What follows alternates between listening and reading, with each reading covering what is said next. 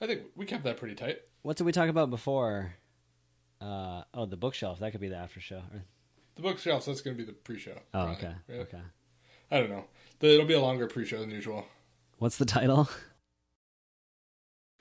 Everybody Needs a Junk Shelf. That's right. That's good. Definitely the best title that we came up with. And it was in the first five minutes of the show.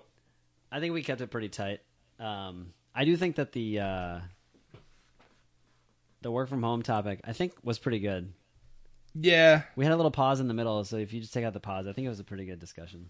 Yeah, I mean, we basically kept the show to an hour and thirty minutes. Yeah. And then some after show, which I'm going to have to actually do some editing on because I'm locked in. That that would that would have been a good pre-show, like the good thirty seconds where we talked about how good the show was. All right. I should be able to do this this week. And we can get something probably on the calendar for next weekend. I was going to be out of town. Okay. Yeah, I should be good for next weekend. So. Um.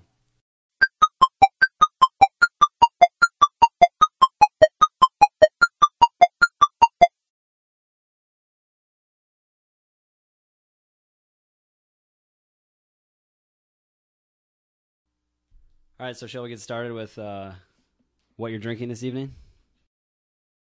So I took the easy way out. I got a Sam Adams Oktoberfest because it was cold and it was in the fridge, and it was one of the three beers that were cold. That's all. Sam Adams Oktoberfest. So as we record, it is uh, February twenty-sixth. Yes. How is it? Tastes like an Oktoberfest. Yeah, still good, huh? So it's it's a little skunky because that's kind of what it tastes like. Yeah, I mean, there's probably more down in the basement, if I'm being honest.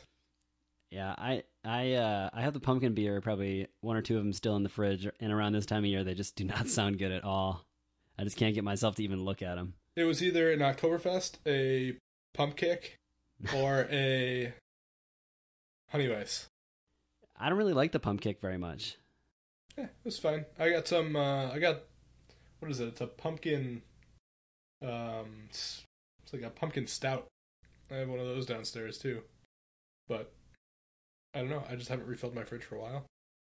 And this was good enough. Pump kick. Is that uh pump kick, is that a um who makes that? Is that from Fat Tire? Same people? New Belgium? If it is, then I'm telling you that I have the wrong thing. Pump kick beer. Yeah, New Belgium. Oh, then that's not what's in my fridge. Oh, okay. Must be something else. Fair enough. We'll put a link to it. Uh, we'll put a link to it in there, anyways. Yeah, that's fine. I mean, I'm drinking Oktoberfest, so it doesn't really matter. You can shorten all this up. all, all my real-time follow-up. uh, da, da, da, da. Okay. So uh, yeah, so I'm drinking uh, beer as well. I have a beer that I got for Christmas. Um, have I talked about Drekker on the show before? I think I did. Yeah. So I have uh, one bottle left here. It's a pint and a half, so it looks really big, but it's just a pint and a half um, of coffee rudder. So their rudder is, I don't know what they call it, something, broken rudder, I think, is a uh, Irish-style red, and it's pretty good. And this is uh, Irish-style red with coffee. So uh, it's the first time I've had it. It's pretty good. It's uh, it's definitely a red beer, a little bit of coffee flavor, but uh, I'd check it out. It's I, I like their uh, Milk Maiden. Their... Uh, I think it's probably the one that I had on here last time. Uh, their stout. I think their Milk Maiden stout's really good. But local uh, local from Fargo, and I'm drinking out of the Drekker cup that they gave me. So uh, a couple guys I went to high school with. So uh, yeah, I'll be I'll be finishing that and getting drunker as we go along. So two questions: how many ounces are in a pint and a half? Uh, one liter, right? Does that answer your question? So uh, sixteen plus eight, twenty-four. Hey Google, how many ounces are in a pint and a half? zero point five U S liquid pint equals eight U S fluid ounces. Yeah, so she said twenty-four, but it's actually uh, one point six ounces, so it's uh, twenty-two ounces. Okay, so, okay. It does look bigger than that, but it's about two beers. Yeah, yeah. So where can you get that? Um, you know, I don't really know where they sell it outside of the Fargo-Moorhead area. Um, they sell it around the lakes and a lot of bars. I think they do most of their stuff in, uh, in like bars. They sell kegs and stuff to bars. So I don't know I'm sure if you're in Fargo, you can get that stuff in bottles, but a lot of the local bars have their stuff on, on tap. I think that's where all the brew pubs try to get, I think that's where they actually try to get their money, is by selling stuff to bars. Because I think like the uh, brew pub itself and selling bottles and growlers, I think I don't think hardly covers the cost of anything. Yeah, but okay, so you can't get it down here. I don't think so. I, although I should ask, uh, I should ask the people at Total Wine, because if you can get it in Minnesota, which you probably can, I should have them get it just to support these guys I went to high school with.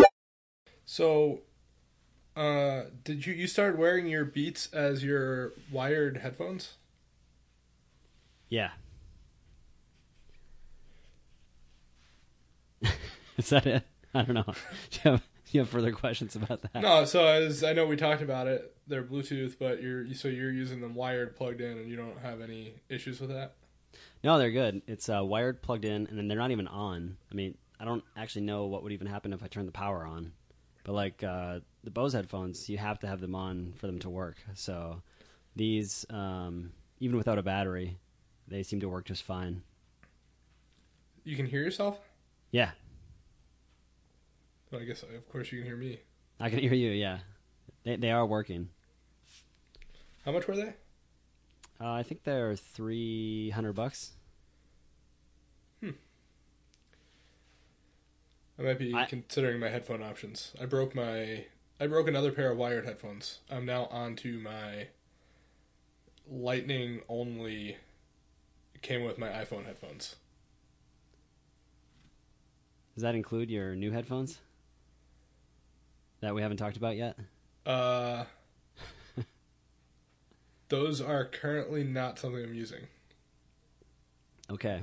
So Well, no, because I mean, so I'm obviously wearing my Bose headphones, but I guess I don't know why I feel like I need to replace those. There's probably nothing wrong with them, other than they require a wire.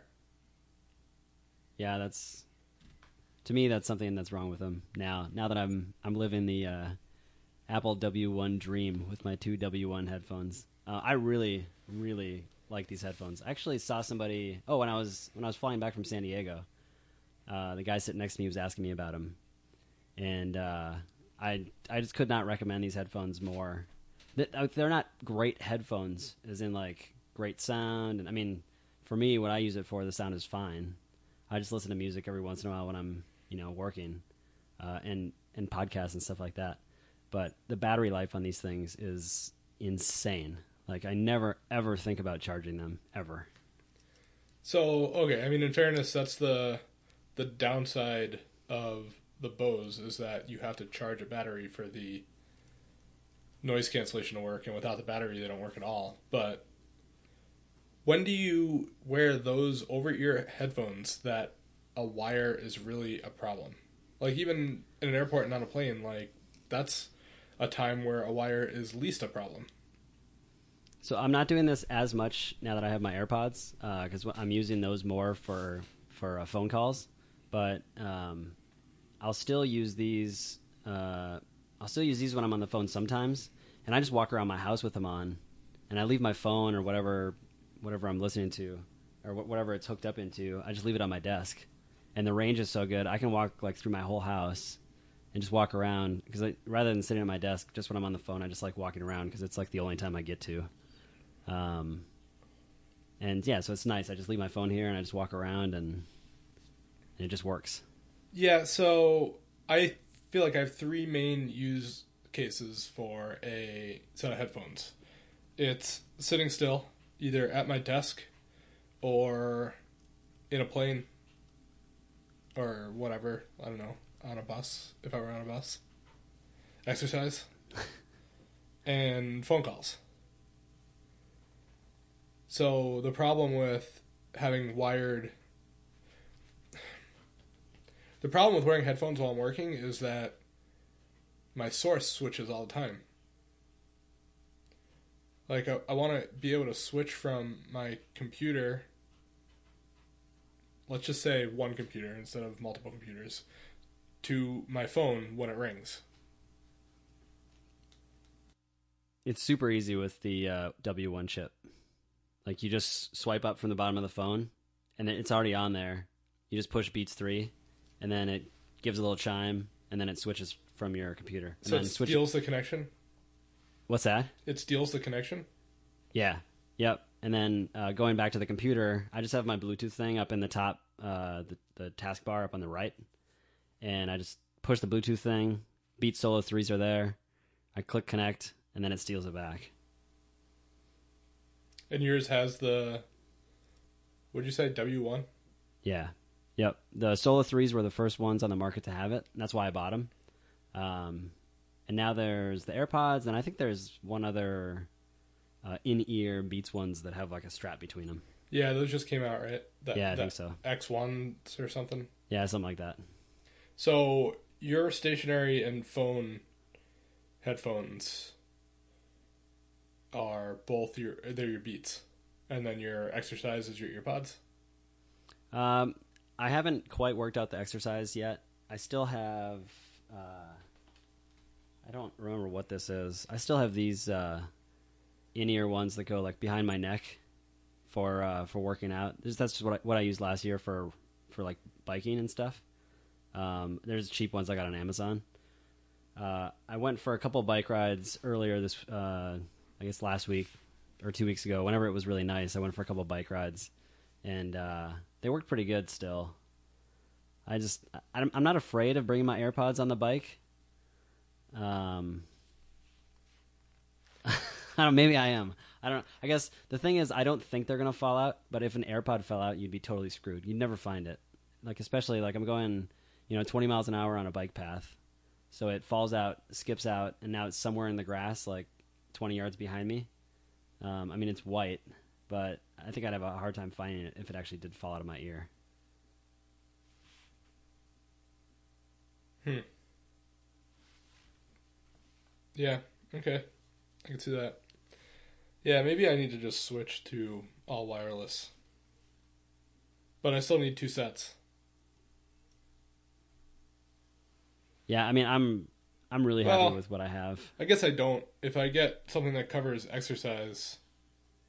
Well, it's just the EarPods have such bad battery life. I mean... Yeah, fine. It's like good battery life compared to other things in its class, but like if I sit at my desk all day and I jump back and forth between music and phone calls, then I don't want to have to worry about when I'm going to charge it. Like I don't always take lunch. Yeah, I uh, I don't use my earpod my AirPods for music most of the time during the day. Uh, so usually, I don't know where they are right now. I think they're in the kitchen. Usually, I just have them sitting next to me in the little uh, floss case, and then when my phone rings, uh, I, they're so good that when my phone rings, I pop one of them out, put it in my ear, and by the time I answer my phone, it's already uh, it's already in the in the headphone. Uh, my Beats are not that good. I actually have to like wait or answer the phone a certain way for it to work. So I basically take a call on them, and then when I'm done, I put them back. And I did that for about two weeks, and I just charged the case again last night. So I, I don't even really think about charging those uh, if I just use them kind of on and off for phone calls and stuff. And I'm on the phone quite a bit, but uh, I don't use them that much for music. I do listen. Uh, I do use them for podcasts, like when I'm cooking or walking around the house or laying down. I put them in and listen to a podcast, something like that. So the AirPods are one sixty. The Beats Solo threes, which I think is what you have, are three hundred. Yep. And the Beats X are one fifty. What's why are the AirPods better than the Beats X? Beats what's, X. what's the uh, what's the battery life on the Beats X? Um, and how do you charge them? Apparently, uh, it's an eight-hour battery life, battery life with a five-minute charge that gives you two hours of playback. Is it a U S B charge, though? Um, unsure. And did they have a sweet uh, cone microphone in, in each of them? Well, that's the question that I'm looking for. It says it says built-in mic, um, play music, adjust volume, and activate Siri. Oh, damn, you can even adjust the volume on them. What a breakthrough. Well, you probably adjust the volume by telling Siri to adjust the volume. Oh, God. That's terrible. That's how the Google Home works. I mean, it's not the only way. So if I were going to buy, like, if I were only going to buy one, I should buy the Beats X, right? Well, they're great for phone calls. They're great for music and podcasts.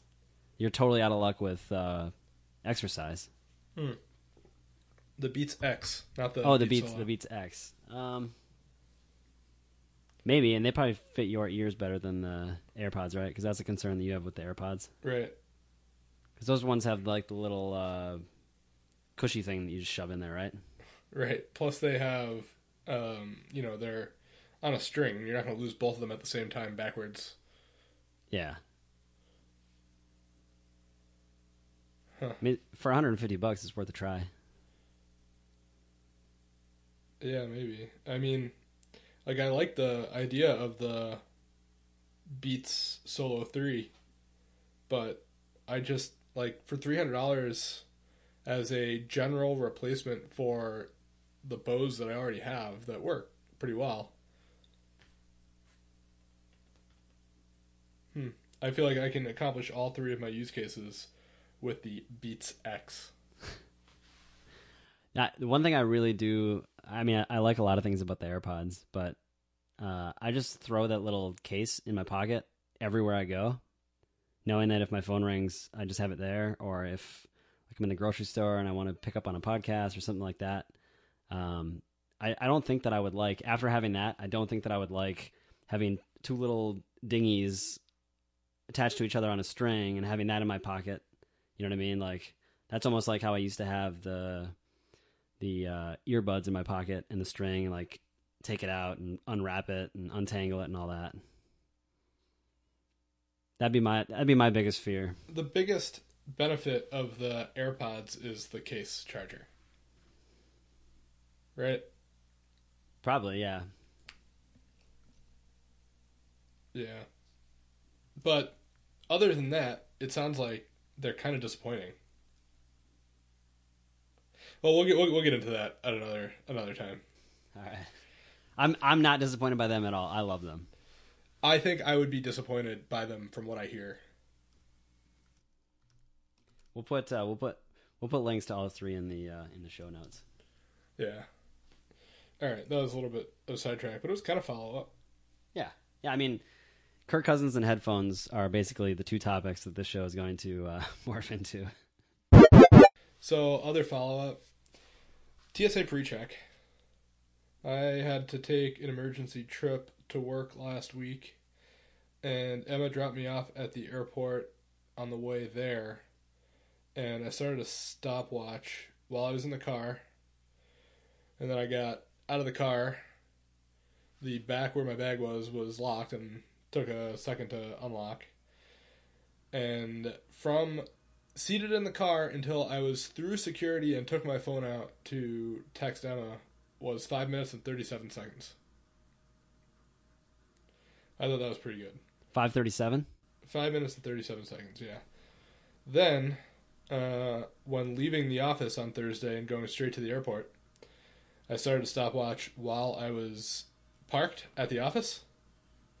The office is like a few miles at most. At most, it's five miles from the airport.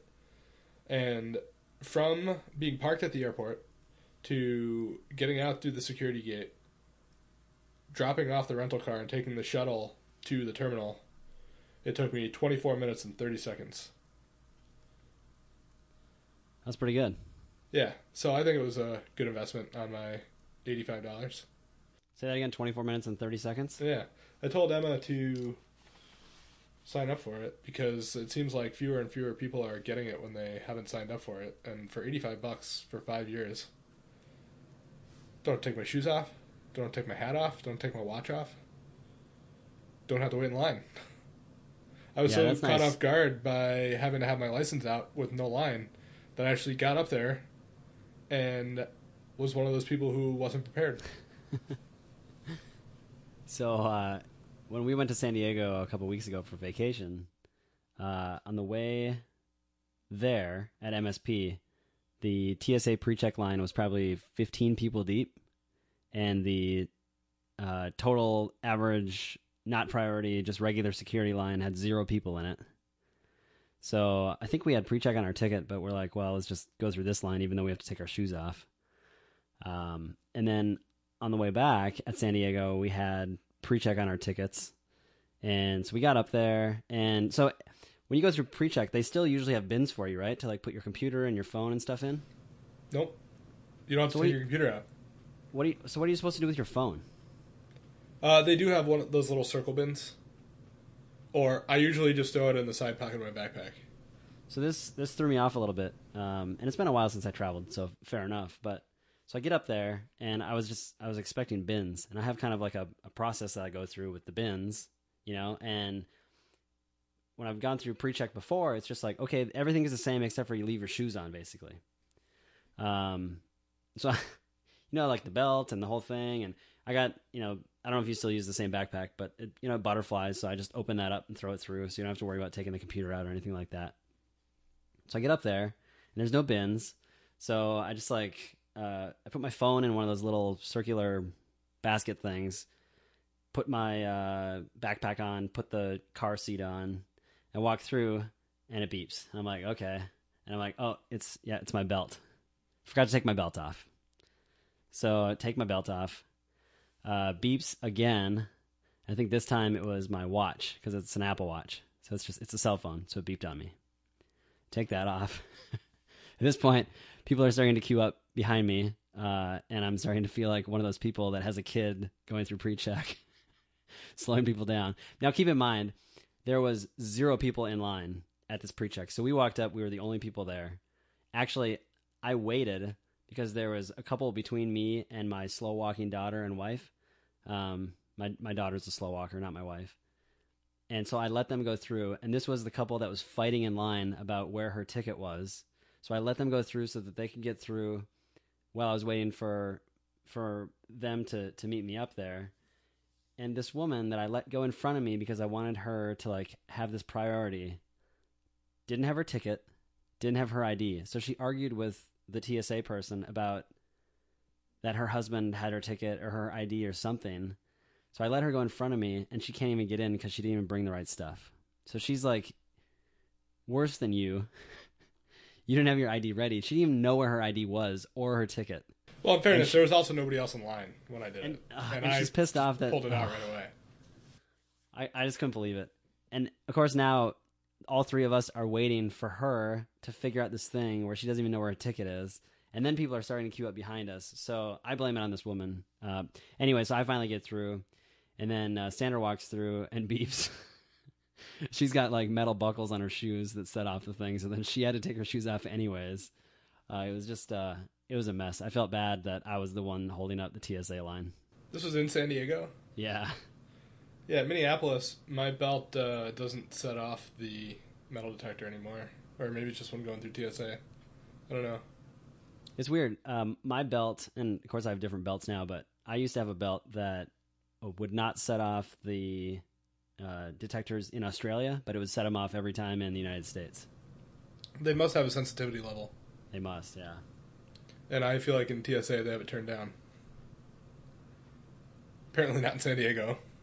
Is that the first time that you traveled then, uh, since getting the pre-check?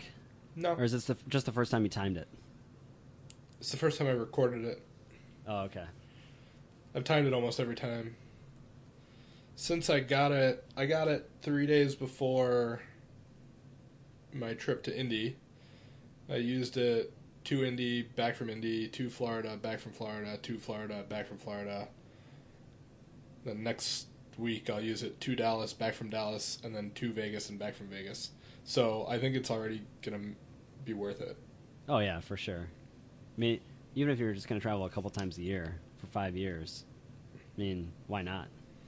Yeah. Well, if you don't want the government to do a background check, maybe. Well, yeah, I suppose. Um, speaking of traveling and background checks, so this enhanced I D thing.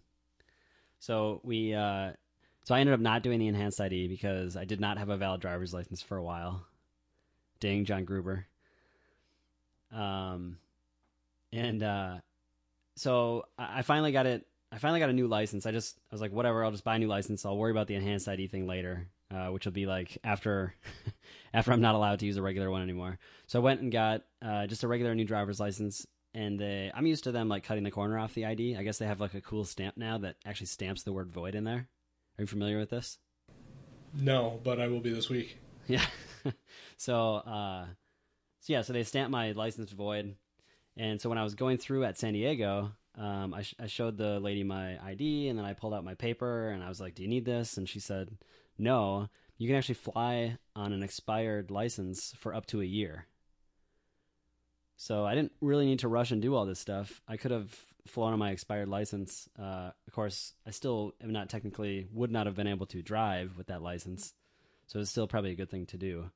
But uh, traveling was not the thing that, that I needed it for. That's a good point. I need to rent cars, so I should make sure to yes. do that. Have you gotten your replacement yet? Yeah, it was here when I got back. It was crazy. It was it was like uh, it was maybe less than a week, or maybe just like a day over a week that I got it already. I'm gonna have to go maybe tomorrow. One more thing on my expired license: the uh, I, I rented a car in San Diego, and the the guy who checked me out at National was pissed that they didn't put the new expiration date on the paper of my license. So I handed him my license. I handed him the paper. I uh, made some wise-ass joke about, you know, my license was expired. I didn't lose my license, something like that. And he takes forever, and he's, like, looking through this yellow, you know, carbon copy sheet, I guess, for an expiration date. And he's like, tell your D M V to put the expiration date on there next time. And I'm like, yeah, sure, I'll be sure to do that. Yeah, well, I mean... that paper means nothing to anybody outside of the state, right? Well, yeah. I mean, I don't even really understand. Like, it it just says that like I'm I'm going to have a valid license. So as long as I show him my current license and I show him this paper, and he understands that, I mean, other states do paper, so like he's got to be familiar with the process at least, right? I don't know. I don't know about that. They don't just like print the I D right on the spot, do they? In some states they do, or they oh, used really? to. Yeah, oh, they wow. have just falls out of a little machine. Oh, wow. That's like even like a Costco card. Yeah. Wow, that's amazing. Who knew? Not me, I guess. I guess I still don't understand why they need to clip it or void it to begin with. It's about to expire. And it's you. Like, what does it matter if you have two copies of a driver's license? Especially if the new one's going to outlast the old one. Yeah, it's probably for like a fake I D thing. Like, oh, yeah, you know, like I sell my I D to like some college kid who... is balding and looks just like me, and uh you know he goes to like the liquor store and his license is, is expired by three months, and he's like, oh yeah, you know, it's like I don't know, that's got to be the reason. There's I hope there's a better reason than that. You might be right, but I hope that there's a better reason than that. Anything else on T S A? You're flying again next week, the week after? Both. Nice. Not this week, though. This week I get to be home. So, last in four weeks, I will spend a week in Florida, a week in Minneapolis, a week in Dallas, and just about a week in Vegas. And the Vegas is for uh, Emma's thing? Yeah. Okay. And just Vegas. Are you working there? Depends on what you mean by work. Um, I have meetings, but that's probably about it. Okay. Nice. Yeah, I'm not, no, I'm not gonna sit in a hotel room and work in Vegas. Yeah, the Wi-Fi in Vegas sucks anyways. I don't know how to segue into trans-Newtopian objects. Oh man, I wish that I had more, uh, had more information in the front of my mind about this thing. Yeah, because you got to describe it to me. Otherwise, uh, we're not going to have a lot to talk about. So, yeah, this this segment will just be... Uh, we'll have to make sure that Dell listens to this so he can just spill with rage. Yeah, and then he can just provide our follow-up for next episode. Yeah. Oh, my God. Uh, I mean, should I just read the Washington Post story? So, what is it, forty light years from here? Uh, yeah. Which is still really far. Yeah, I heard uh, I heard an N P R podcast today, and they said that the people, or the people, the whoever on TRAPPIST one. Um, what is TRAPPIST one? Just... okay, okay, let, let's start over then. Um, what is my what? What do my notes say here? So speaking of Planet Nine, uh, do you hear the news in the Washington Post this week about uh, TRAPPIST one? Why don't you tell me about it? Okay, so TRAPPIST one is a star that is uh, thirty-nine light years away. And I don't know if it was this week or probably last week. Uh, scientists, we'll just say scientists under the veil of science, um, determined that there was seven warm rocky planets uh, orbiting this tiny, tiny star called TRAPPIST one. So we talked uh, in last show about Um, Planet Nine and how it's interesting, but probably not that uh, revolutionary for our sciences and our, our uh, space exploration. Um, it seems that just a few weeks later, science has blessed us with this thing that's exactly the opposite. Um, very, very relevant to future extraplanetary uh, exploration for humans. Trans-Neptunian. Yeah, so I think technically these are not trans-Newtopian because they are not in our solar system. Or is every other star in the universe trans-Newtopian? I don't know if there's an outer bound on trans-Newtopian. I think it's just everything. We'll just assume it's everything within our solar system that's beyond Neptune, even though we don't also know the outer bound of that right now either. so- So when you're talking about the universe, you're talking about things that are on this side of Neptune and things that are on that side of Neptune. Right, because the Earth is the center of the universe. Well, yeah, I mean, as far as we know, right? So, okay, so there are seven planets. Yeah, and I think what's what's really interesting about this is that there are seven uh, warm, rocky planets. So they're terrestrial planets. They're not, you know, gas giants and these things. They are uh, within the realm of planets that we understand to possibly contain things like water and life.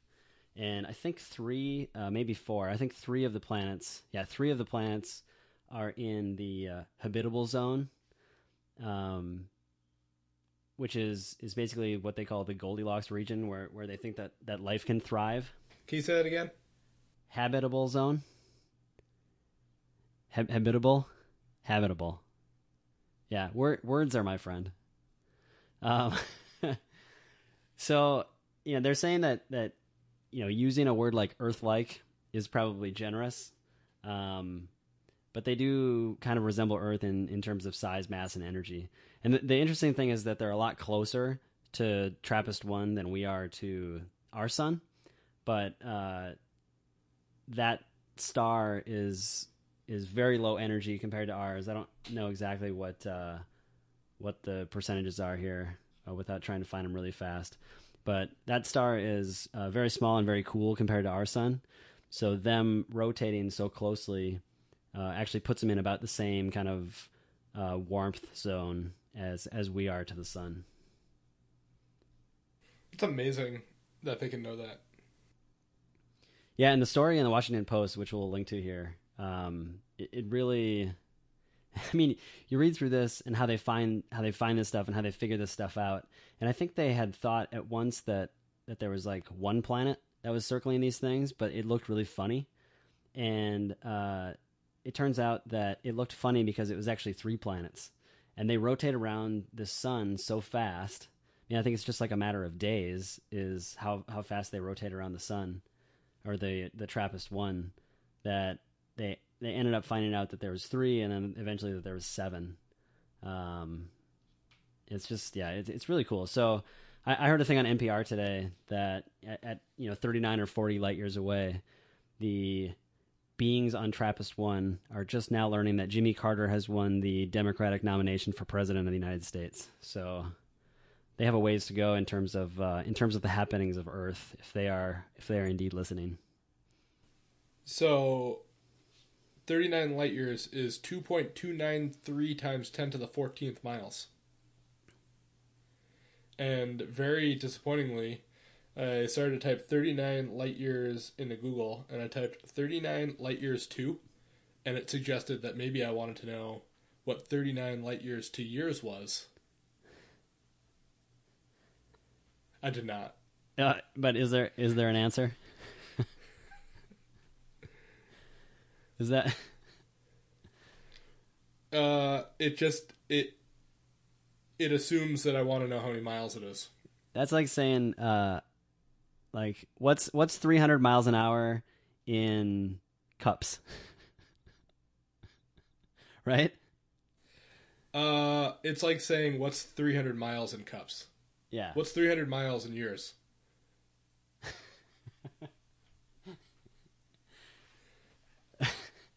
So, so I found the uh, the the three uh, habitable zone ha- habitable the three habitable zone planets, um, E, F, and G. They're called very clever names. Um, they rotate around TRAPPIST one at uh, six hundred uh, six point one days, nine point two days, and twelve point three days. Oh, those are tight. So their years are very, very uh, short. And there was an artist rendering on this. You saw this, right? You saw the uh, artist picture of this thing? The water and cave kind of thing where you can see the other planets in the back? Yeah, so the, the seeing the other planets is really what caught my eye. And if you could imagine these planets so tightly clustered into the sun like this, you know, when we see the moon, it's like, it's cool because the moon is, you know, if you actually think about what the moon is and whatever, it's interesting. But if you can actually look into the sky and see two or three or four other planets, I just think that would be so awesome. It's like the stuff out of, out of like Star Wars or something like that, um, in real life. Right. And of course you mean like in detail, not like, because I mean, you can with a naked eye see other planets from Earth. They just look like stars. Yeah, I mean, like, so somebody says that that's Mars, and so it looks like a red star, kind of, and it's like, okay, well, that's probably, you're probably right, but how the hell am I supposed to know? But science. if you look, yeah, well, science. If you look at this picture, I mean, uh, I'm I'm sad that we're living at a time where we definitely will not ever go there and know what's there, so we just have to to guess. But at some point, you know, hopefully. Um, we as a species get there and someone can, you know, look out at this sun, which I don't know if you're actually able to look at it or not, like this picture shows, but, and see other planets basically, um, eclipsing the sun, at least partially, multiple times per wake cycle. I just think it's, uh, it's a pretty cool thing to think about. So there's this interesting infographic around orbital period and distance to star. And I know that you said that this is a small star, but what's really interesting is that it looks like the first, well, I mean, all seven of the planets are within zero point zero six A U from their star. So zero point zero six? Yeah, so if Earth is wow one A U from the sun, these planets are all incredibly close. Really, really close. That's insane. They're they're not that different in size from Earth either. They're all between, well, I mean, forty percent and one hundred forty percent the size of Earth. And if they if they do contain water, think about uh, think about like the tides that these other planets coming so close would be, and then being that close to the sun. Um, yeah, it's just so cool. I just wish that we could go there. Somebody should invent like a wormhole kind of device so we could jump. Um, How long would it take to get there with a solar, what is it, a solar, solar sail? Solar sail. I have to look at, uh, I have to look at this text from Rich, right? he, was he the solar sale guy, or was that? No, I think was it was that, somebody else. Oh, was it somebody in our Slack channel? Yeah.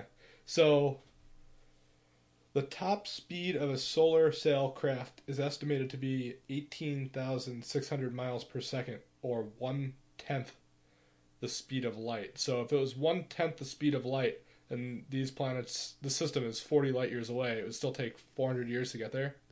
That's so depressing. Yeah, so as uh, as at least you know, um, I run I run a website that people go to and uh, use for their daily business ventures. Um, and I recently had to to move servers where the website was uh, for a number of reasons. And I've done this a couple times before. And the trickiest part of moving from one server to another is that your public I P address changes.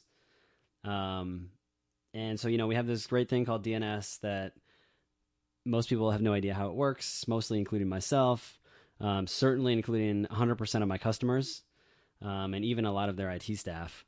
So the way that D N S is supposed to work is that you have a, a record that says, you know, in my case, e menu choice dot com goes to this server's I P address. And there's another thing on the record called a T T L, or a time to live. And usually this is set to something like four hours. I think that's like the default for, for most like new D N S records that, that you, uh, that you set. Um, and basically what that says is that the D N S server's cache should be reset, uh, at least every four hours. Right? So if I change my server from, you know, A to B, everyone should be looking at the new server within four hours. The problem is that people have their own D N S caching on their sites, and they totally disregard T T Ls.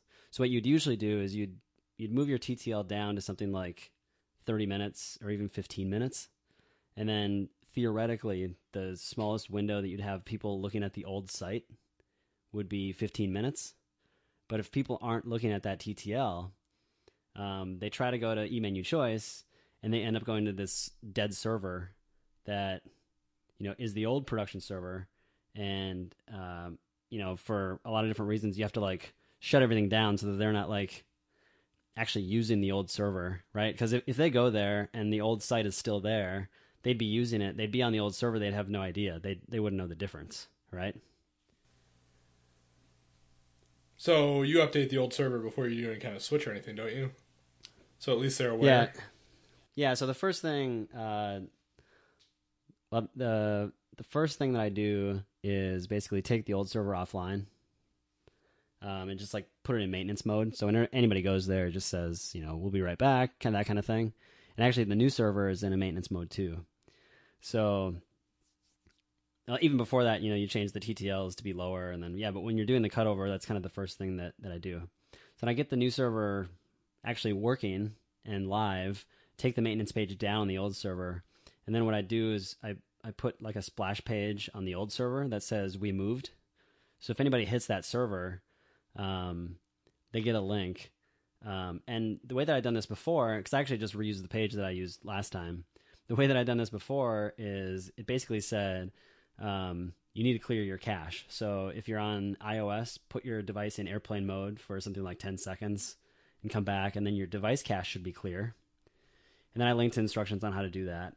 But what I found last time, because last time we had a few sites that were down for, like in the morning, they'd be down for twenty, thirty minutes, something like that, um, before they cleared their own like site's D N S cache. And I didn't even want to like deal with that because we got... you know, a, a dozen or more sites now, and it's just, it would have been way too much to deal with. So, um, so this time I thought, well, like, how can I, how can I avoid this huge headache of these people? You know, they'd call me and they'd say, eMenuChoice isn't working, or I'm getting this moved page. I don't really understand what's going on. And I'd be like totally powerless to help them because I can't say, I like, I can't put a link in there for the new server, right? Because the new server is at e menu choice dot com still. And their D N S would still point them back to the same page. So, any thoughts? Any any uh, troubleshooting ideas that you have right off the bat? And if you come up with the idea that I used, I'm going to be a little bit pissed off because I felt pretty good when I came up with it. No, I have I have no idea. Okay. So, and I'm kind of, I wish I would have come up with this the first time, but I guess you live and learn. And, and the first time I did this, I guess I didn't really understand that these on-site D N S caches would just totally disregard the uh, the time to live. But so what I did is I created a new subdomain called w w w dot e menu choice dot com. And that pointed to the new server, and nobody had that cached as the old server. So I knew that I wouldn't have to break anybody's cache because it was a brand new D N S record. So somebody would try to go to that website, and the D N S server would not know what it was, so they'd go look it up, and then they'd go look it up, and that's how D N S is supposed to work. So um, right away, w w w two was working, and that was good. So then what I did is any request that hit the old server, which happened to be a, a Microsoft I I S server, I just redirected every single request that hit that server to w w w two dot e menu choice dot com. So nobody ever even saw the moved page. They just went, you know, they'd go to eMenuChoice. It would accidentally take them to the old server because their D N S servers weren't, you know, legit. And then they would just get automatically redirected to w w w two. Uh, and then they just go about their day, and then they just keep using that basically until they weren't using it anymore. So the first day uh, that we went live, I got uh, zero calls with issues, which is really nice. Um, is we have something like one hundred twenty thousand page requests a day. Um, so to, to have it all kind of go off without any issues at all was, was really nice. And then I wrote a script that showed me um, of all the requests that were coming in across kind of the three domains that I support. So, or at least three subdomains. It's uh, eMenuChoice without the www, uh, www, and then w w w two. Um, about thirty percent of my requests on the first day came to w w w two. So I would have had a huge, like huge support burden. Um, and I would have been totally helpless to fix this had I not done this kind of workaround. And uh, I just kind of thought of it on a whim because I was looking at my, I was looking at my moved page, and I was thinking, what can I do on this moved page to help people, uh, you know, whose D N S server is not paying attention or is not, is not working correctly. And I was just thinking, like, it'd be really nice if I could put a link on here. And I thought, well, I guess I could make a new subdomain and put a link to that subdomain. And then you just kind of go one step farther and say, well, why have a link at all? Why not just automatically redirect them? So then I think I let like two or three weeks go by. Um, and then I just, uh, well, I mean, I shut off the old server um, like a, uh, a few days later. I think after the weekend, um, I shut off the old server. So then anybody that was still using w w w two, and there was still a decent amount. I was maybe having like like four to to eight percent of my requests still coming in, just because I think that they they got on that page and then they just like they just never logged back in. Right, the tab was still open, so they just kept using it. Um, so then eventually, I think I just oh yeah. So then eventually, I took the w w w two and I redirected it back to eMenuChoice. Because the old server was off, so it wasn't. I, I wasn't getting in a redirect loop. So over the course of like a couple weeks and like a few changes, uh, I did this whole migration, and we had zero D N S issues, zero server issues, and zero application issues. So it was really nice. Nice. Anytime you can limit support calls when you're a one-man band is pretty nice. Yeah, well, and especially because you know these were support calls that I knew I was going to get. That I had zero control over, right? So the best thing I could do with these is to say, have your I T guy clear clear the D N S cache. And when you're talking to somebody who has no idea what that means, um, and even the I T guy might not know what it means or might not know how to do it, um, I just like, I lost sleep over how I was going to do this with all these sites. And it's nice when a, a plan kind of falls in your lap and then comes together. It's great when you work in an industry where the I T guy doesn't know how to clear cache. So, speaking of w w w twos and w fours and ten ninety-nines and everything, uh, I've been working on my taxes. And by working on, I mean just trying to even figure out what the hell I need to supply my tax guy. Because last year was a bit of a crazy year for me. Uh, worked a full-time salary job that required w two for the first half of the year. And then did some contracting as a sole proprietor during the summer, which is also known as semi-retired, if you ask Emma. And then uh, in order to pick up my most recent contract, I had to start corp to corp And so my taxes are incredibly interesting. We might get into that a little bit more at some point. But one of the big transitions for me, and you've already gone through this a little bit before me, is switching from going into an office every day to full-time remote. And a lot of people have talked about this, and a lot of people have this problem, but making the switch and staying motivated and not being distracted, it's tough. What do you do? Well, I think that I have, or had maybe, I guess still have, kind of an inherent advantage with this in that, uh, at least for the time being, hopefully for the short time being, I'm kind of a one-man band. So I start this company, I run this company. Uh, if I'm not doing everything I need to do to keep things moving along, you know, it's my own kind of livelihood uh, that that's sacrificing. The other thing is that, you know, most of the time what I'm doing is really truly interesting to me and is really challenging. And I worked for about four hours today just because I'm interested in what I'm doing, and uh, it just keeps like drawing me back in. So I think that helps a lot too. But really, I think my biggest advantage, other than just really liking the work that I'm doing, was that I needed to get this thing started. So if I didn't work constantly and keep distractions out of my head, um, I wouldn't be where I am today. Yeah, well, that's great and all, but authors love what they do too. That's why they're writers, and they have writer's block. And, you know, when that happens, you just, you, it's hard to make progress. I mean, it's the same thing for everybody else. So, I mean, there has to be more to it than that. You just, you never have writer's block. No, that's not the that's not the thing. I mean, there's there's certainly days where I'll go through maybe half a day and realize that the first half of the day was a complete waste of time, and that, you know, now I'm demotivated. Um, and at first, I really was hard on myself about those things, and I would try to work even harder in the second half of the day, and it would just make it worse and worse and worse. And then, you know, when my family finally got home, I was just like a complete asshole and in terrible mood, um, because I'd really like blame myself for these off days, right? But I've started to just accept that every once in a while you have an off day. So I think that having an off day is different than being distracted. So when I say that I have an inherent advantage because of what I do, I mean just like typical like day-to-day distractions, like I'm not working for somebody else, and I'm not saying that you're doing this, but I'm not working for somebody else, so I don't like ever feel the need to turn on the T V during the day unless the World Cup is on, or the Euros are on, or the playoffs are on, or N C double A basketball. Well, I guess I do that quite a bit now that I think about it. But it, like in reality, I just I don't I don't fall into like the day-to-day distractions that I think get a lot of people because of that other thing. That's not to say that I don't have bad days, and I just need to accept that I'm going to have bad days and allow myself to relax on those days. Yeah, I wouldn't say so much that it's getting distracted that pulls me away from work. I think it's whatever is the demotivator is what allows me to be distracted. Like, if I'm busy and I have the T V on,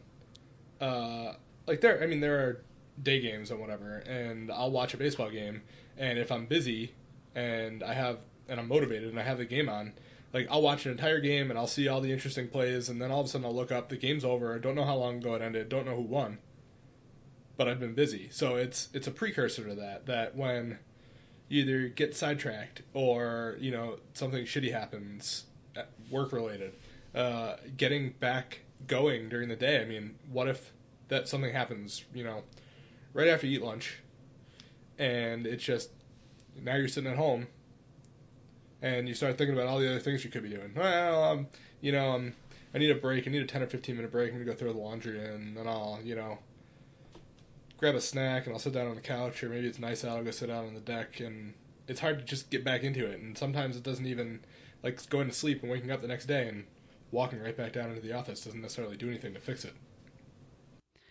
Yeah, I, I sometimes try to schedule breaks on certain days. So, um... it's been a while since I've since I've done this, but maybe a month and a half or two months ago, um, it, I, I knew that I was going to have a day that was going to be kind of demotivating, And usually for me, the days that are demotivating are the days where I know I need to work on something that I'm really not that interested in.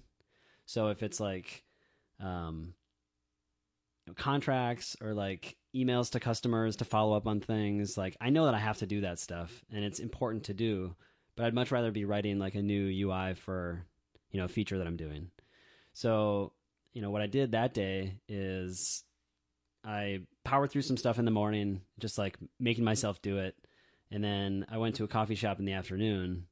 And, you know, some work I can do better from a coffee shop than others. Like customer emails and contracts are a perfect thing to do at a coffee shop because I only need one screen.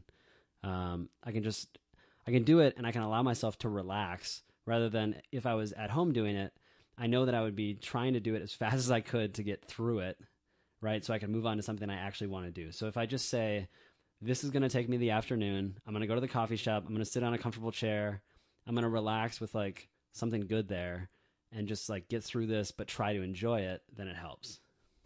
Yeah. So I guess in fairness, like this demotivation, it's not about being at home necessarily that is the problem, because it certainly happens at work. But when you're at work, people see you, they're less, you know, likely to try and figure out exactly what it is that you did all day. They know you're at your desk. Whereas when you're working remotely, especially when you're working with a team, less so when you're working by yourself, Uh, if you get demotivated and somebody's trying to look to see what you did, you know, you can't really give them a good answer. So. Yeah, well, I think, I think it's a lot easier, at least for me. Um, I'd be interested to hear what you think too, but like working at home by myself, I tend to be a lot harder on myself than I was when I was working in a corporate culture with a lot of other people.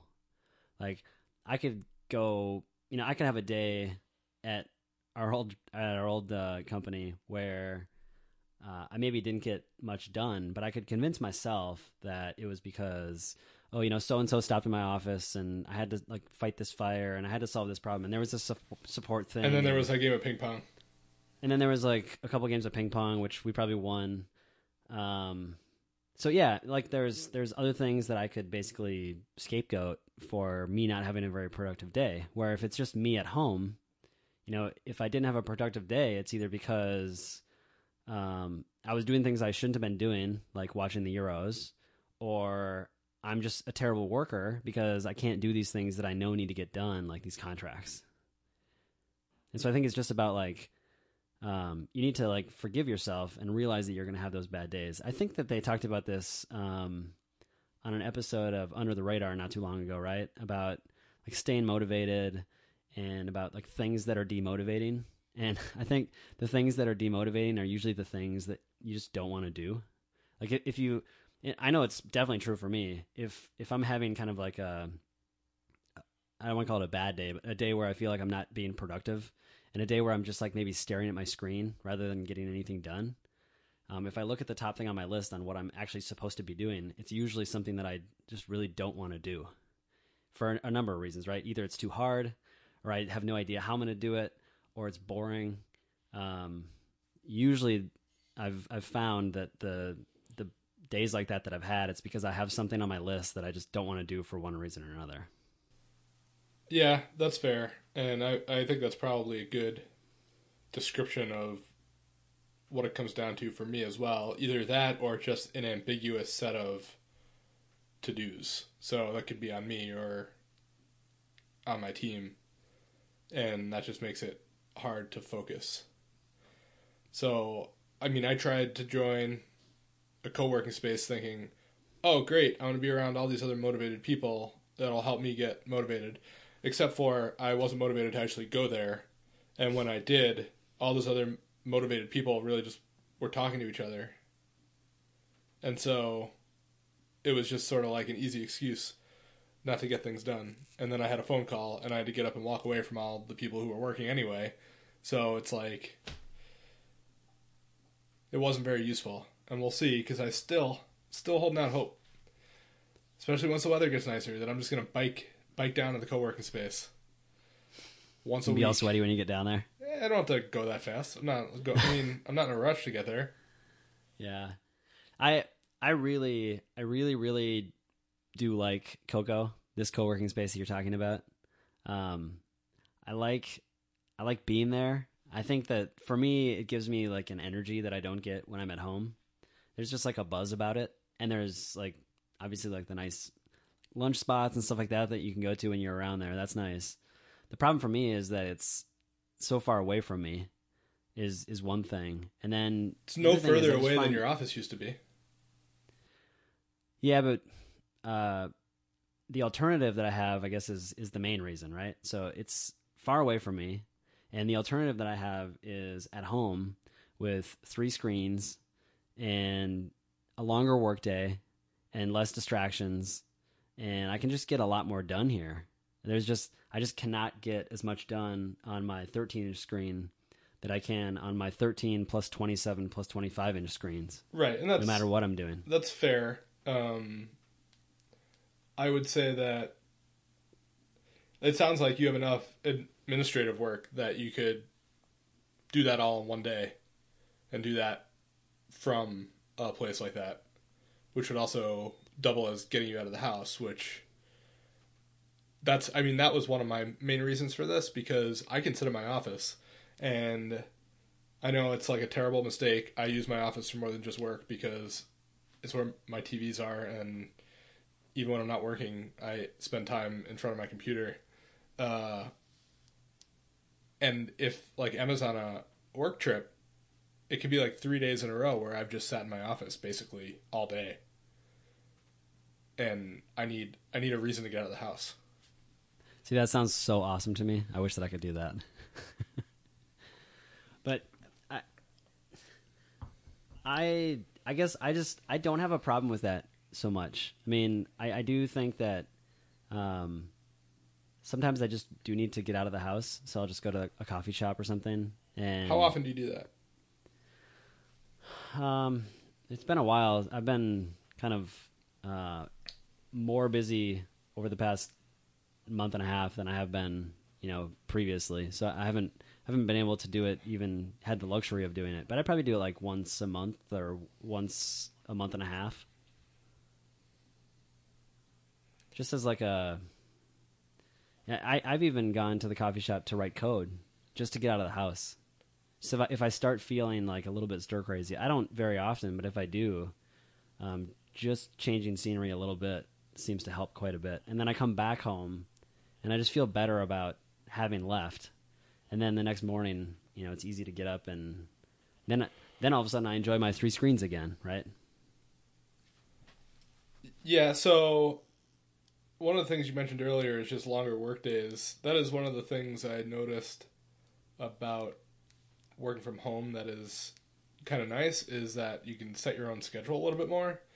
Uh, once people accept that you're not around but you're reachable, they pay less attention necessarily to the bounds by which you work. So I've noticed recently especially that I get a lot more work done from nine to eleven p.m. than probably any other two-hour um, portion of the day. So knowing that I'm going to work from nine to eleven frees me up to do things in chunks during the day. You know, I can easily work from eight till noon because I wake up and that's sort of like my built-in expectation. And I know I'm going to work from nine to eleven. So sometime between two and nine, I just need to get in another couple hours or, you know, like another six hours depending on what my workload is. But it's that's nice. I like that. And that has sort of helped cancel out some of my motivation stuff, because I know that I can just stop because I'm going to make dinner and we're going to eat. And then in the evening, when, you know, a time when we normally settle down and I'm just like watching sports or something, I can sit down on my desk and get a couple hours of work done pretty much undistracted except for by the dog. Yeah, well, that's, that's one of the things that's been really nice for me, especially last year working from home, is I started, you know, cycling, and I didn't use it so much as a way to clear my head. Um, like I, I didn't feel like I needed to go on the bike ride to get away from home, but it is certainly something that I did that got me out of the house for a while, is just exercise. So I'd go for, you know, anywhere between thirty, uh, thirty minutes to two hour bike rides in the middle of the day. Uh, something you certainly couldn't do if you worked. anywhere else. And I'm going on like pretty hard bike rides. So unless you had like showers at your office, you wouldn't be able to do that. Um, and so that probably helps me be able to stay here as well. Cause honestly, half of the time I'm on my bike ride, I'm usually thinking, uh, is this taking too long? uh, should I turn back early? Not because I'm tired, but because I have a lot of work to do. Um, I probably would have rode a lot more miles last year if I wasn't so busy during the day. I didn't feel guilty about getting back on time. So, so what specifically is difficult for you? Is it just like being home for that amount of time, or? Well, it's a combination of two things. One, it's the, yeah, just being a recluse. Is that the right word? For being a hermit for so long, it's like, uh, I need to get out of the house so I don't get stir crazy. And the opposite is sometimes when I'm at home, it's just harder to force myself into motivation. Well, does your, like, does your traveling help with that? Yeah, definitely. Cause I mean, I don't have a choice then. Uh, right. And usually being around other people, you know, when I travel, I usually work, you know, twenty-five percent more than I would have on a week at home at the very least. And depending on which site I go to, it could be even more than that. And it's energizing. Yeah. Yeah. Well, it's, it's, I always, uh, you remember not necessarily doing the exact work that you're doing, but the kind of work that you're doing, at least with, with working for those kind of clients, and like the ability to work long, undistracted hours on, you know, difficult problems. It, it is energizing. Um, so yeah, I mean, I don't know if it would help you or not, but to think about like when you're feeling cooped up at home, like your next trip is usually not that much farther in advance, like, like not that far away. Right. Yeah. Ask Emma about that. How she feels about that. Traveling too much. Yeah. Yeah. twenty-five percent. Yeah. Right. That's, it's always in air quotes, right? Yeah. Um, well, you you said something too about the, you know, the long hours, and I know a lot of people struggle when they work from home about like when to turn it off. Like, like, do you work too long? You know, like working through dinner, that kind of thing. So for me, that's never been a problem. Um, and it's, I think it's partially because I have a young child, um, and a wife who prefers me to be around. Um, so I just, I really try to, to shut it off when they get home, but it's really nice not having any sort of commute at all, where I can get online, you know, sometime usually between six thirty and seven thirty in the morning. And I don't have to stop until five thirty or six o'clock at night. Um, yeah, and no, nothing like a little twelve hour day. No, but that's what I'm saying is I can work if I, if I want to, or if I need to, I can work a twelve hour day and still basically be here, you know, one hundred percent of the time that my family expects me to be here. Where if I was doing that at the old place, you know, I'd work a twelve hour day, and, you know, I've been known to do that there as well. But then I have half an hour or more into the office and a half an hour or more back home from the office. So my twelve hour day really turns into more of a fourteen hour day. Um, and I'm not saying you need to, to work those long hours. I'm just saying if you have like a bunch of stuff you need to get done, you can get a whole lot more work done without having any sort of commute at all and still be around for your family if you need to be. Yeah, and that's that's definitely a huge benefit of working from home is not having a commute. And yeah. I mean, the amount of burden that adds, even if it's like fifteen minutes each way, just whether you're catching a bus or you just got to deal with traffic, uh, I'm so glad I don't have to do that. Instead, you know, I just got to take uh, four flights every couple weeks. Yeah, yeah. Your commute is an airplane. Right. right. And if you spread that out, I guess, over the course of a week, then uh, sure, maybe that adds up. So have you found that you've gotten better? Because how long has it been uh, since you really have been working full-time from, from home? It's been like six months? Yeah, about six months. So have, are you feel like you're, you've gotten better or getting better at the things that like were initially difficult for you? So given what I have to do for work, it really depends. It's so hard to tell because it depends on what exactly it is that I'm working on. And there are certain things where I can say that I'm doing better at working from home, but really maybe I'm just more interested. Yeah. So it's hard to say. We'll see. I mean, I need to continue it and see. I mean, on weeks where I'm less motivated during the day, I still have to get the work done. So it just bleeds over into the night or the weekend. And on weeks where I'm really motivated and I just have so much work to do, it bleeds over into the night or the weekend. Yeah. And that's that's the thing uh, for sure. If you're working on something that is, you know, demotivating or you don't want to do, you have to really forgive yourself about having an off day and not extend the day, because what it does is it makes the day worse and it makes you dread the next day, right? You need to forgive yourself, give up on the day when it's quitting time, and then promise yourself that you're going to like take the evening off and then attack it again hard the next day. Well, yeah, except for now I've sort of fallen into this I'm going to work a couple hours every night thing, which means that my day is really never over. But that might that might be dangerous. Yeah, but I, I like it better. So okay. I probably just need to start later.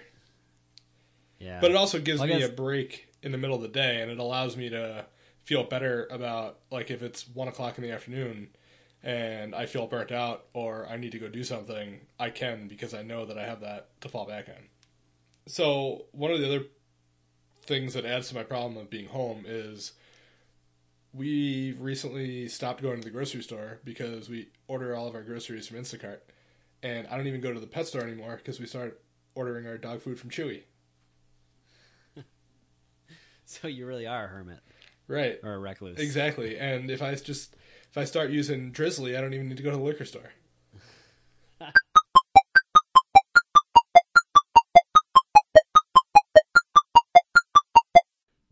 Okay, so, uh, yeah, the map behind me, uh, let's see. That's It's my right shoulder. What yeah. does it look like to you? Nobody. Am yeah, I flipped or? No, you're right, but nobody can see that. No, I know, it's but it's a, it's a visual. It's like, it's important for, it's like uh, when the radio guy on the uh, football says, on the football says uh, from left to right on your radio dial. And so you can visualize it. Right. It's so that you can look at your radio while you're driving. Yeah. Right. Right. It's really safe. So anyways, this map over my, my right shoulder, um, I'm replacing it with a shelf, uh, kind of, sort of not accidentally, but coincidentally, uh, the day after I start trying to budget again, I spend four hundred fifty dollars on a bookshelf. Wait, so it's a shelf or like a, what is it? Um, it's like a, I mean, it, like it, it's on the floor and it's got like uh, doors on the bottom and then like five or six shelves. It's, so like, it's like a shelf unit. It's like a bookcase. Yeah, I guess. It's called uh, Cambodia or something. I mean, that's like the, it's from Room and Board. Yeah, four hundred fifty dollars, it seems like a lot for what you're just getting. I mean, it's nice. It's really nice. Uh, There's I that actually, uh, three hundred percent Room and Board markup. Well, I think the, uh, I think like the usual price for it is like twelve hundred bucks. Right. If it wasn't the outlet, it would be a seven hundred percent markup. Yeah. But it's actually, I, uh, I, I went to like pick it up after I told this like person I was going to buy it. And she's like, well, you saw this like little nick here. And I'm like, yeah, it's fine. It's going to be against the wall. And I went to move it to see if there's anything on the other side. It's really substantial. Like I could hardly, I could hardly even like, I didn't want to like slide it and like break the legs, but I could like hardly pick it up. It's so heavy. And then she gave me a hard time for it. So thanks a lot, Room and Board employee. It's a good thing you're not moving anywhere for a while. Yeah. Yeah. Actually, uh, I decided to pay the eighty-nine dollars for delivery. So that was part of the price. It was three hundred fifty bucks. Plus eighty-nine bucks or something. I just figure if I'm going to rent a truck, it's going to cost like fifty bucks, forty, fifty bucks. And then I got to find somebody to help me. And I know you wouldn't. At least you wouldn't want to. Well, of course. So two people, let's just say you and me, even like you wouldn't want to, but you still probably would. So you and me, it's going to take us like an hour to do this, even though it's right inside my front door. Uh, I think our time together combined is worth more than thirty dollars for an hour. Plus, we'd have to park the truck at the bottom of the driveway. Otherwise, we'd be getting it out on an incline. And then we'd have to walk up the incline. Well, yeah, so t- like like manual labor stress aside, yeah. Just the time that it's worth, I just did the quick calculation, decided that it was worth eighty-nine bucks. Why are you buying the bookcase now? Well, Sanders wanted me to get one for a while. It's uh, I don't have anywhere in my office to like put stuff. I don't have any drawers or shelves on my desk because it's just the IKEA like piece of wood desk. Uh, and I have like, I just have like a bunch of stuff piled up everywhere, and it'd just be nice to like pile it up on shelves rather than on the floor. Yes, everybody needs a junk shelf. Yeah, exactly. Now I got five of them that are going to be perfectly visible on the uh, on the live show uh, webcast. I can't remember what I was watching. Maybe it was just a, a screenshot that I saw of somebody else's podcast. Maybe it was Merlin Mann. But he's got like a bunch of, is it him? He's got like a bunch of old iPhone boxes in the background of his, uh, it was somebody. It was kind of cool. I thought, uh, I keep some of those boxes. I keep all those boxes. Well, I don't know what to do with them. I know. They're just, they're way too nice to throw away. And I keep like the little SIM card tool in there. So it's just like a glorified SIM card tool holder box. Um, You know, I also have a paper clip on my desk that I could use, but that that thing probably costs like, you know, twenty bucks or something. So maybe I'll put my uh, boxes that I have on one of the shelves.